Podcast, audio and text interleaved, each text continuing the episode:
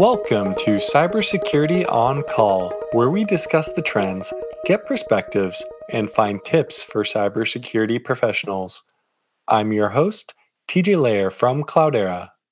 Today's episode won't be our usual programming.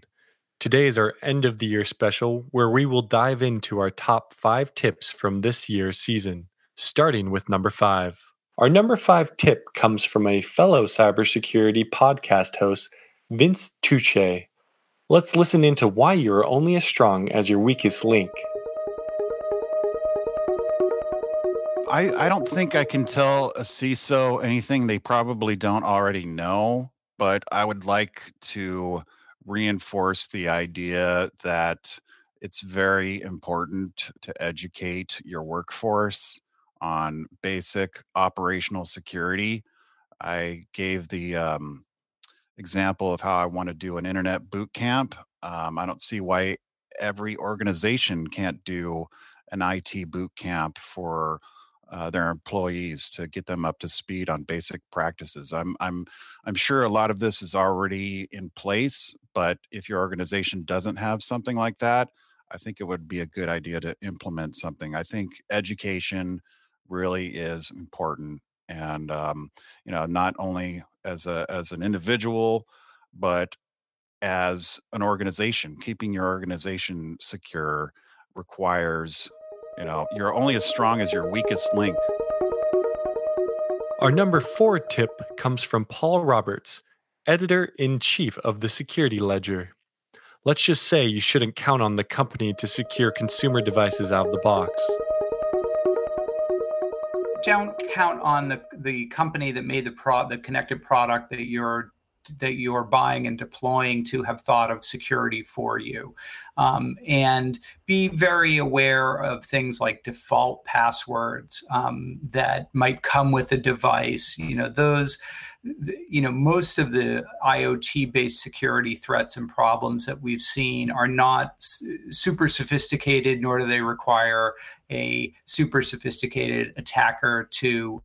Um, to carry out. Many of them are just um, attackers finding connected devices online like cameras and digital video recorders, and then typing in the default credentials or some easily guessed password to, to get access to them. So don't make life easy for them. You know, even if the device comes with default credentials, um, make sure you change those deploy a device just so that it can be accessed on the public internet put it behind you know a firewall or a router that's using you know network um, address translation to hide it from just anybody who might be scanning the public internet looking for a device to hack because those people are out there um, so that would be my advice. It's it's hard to look at. We don't have a way like um, Underwriters Lab or um, Energy Star where you can look at a product on the shelf and say, "Aha, it's cyber secure."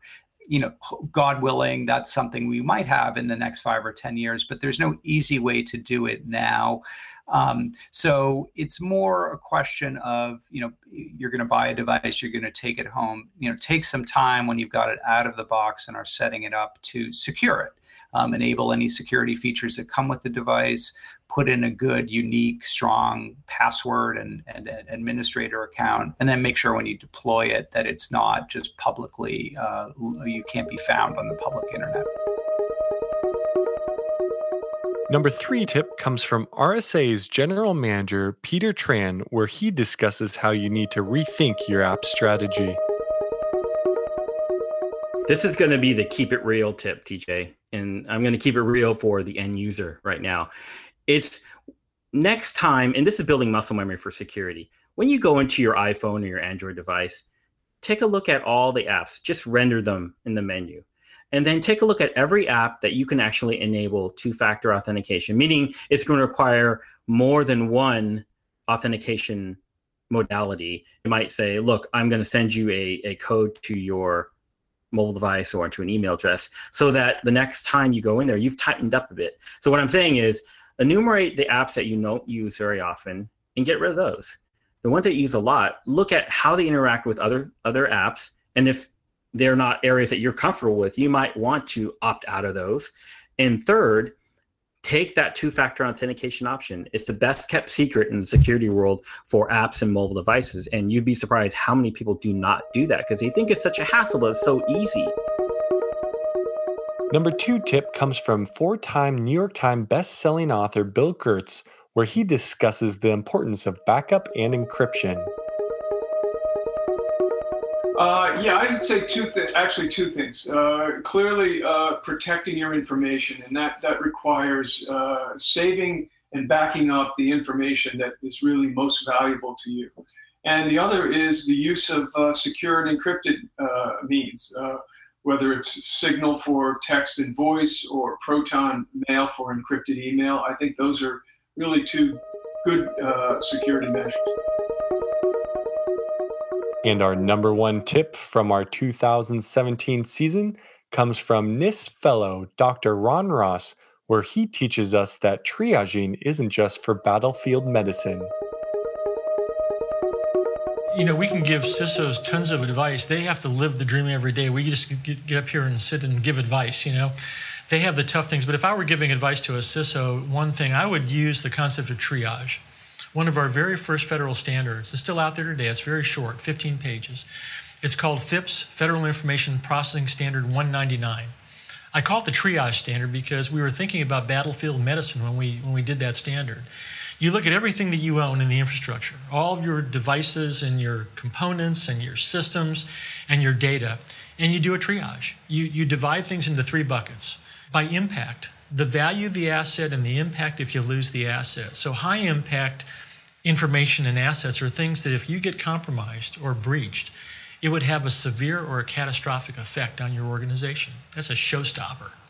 Then on the low end are things that don't really matter that much. If you get breached, you know, it's not all that important. You can recover, reconstitute, you're back in business. It's just not affecting the core part of the business. And then everything in the middle, we call it a serious effect, but not catastrophic. If you can just maximize the use of the triage, what that does is it makes your life easier because now you can kind of prioritize what are you going to do first. Thanks for listening. We'd like to keep in touch on Twitter, so please follow Cloudera at Cloudera. And that's all, folks. My name is TJ Laher, and I look forward to hosting you next time on Cybersecurity on Call.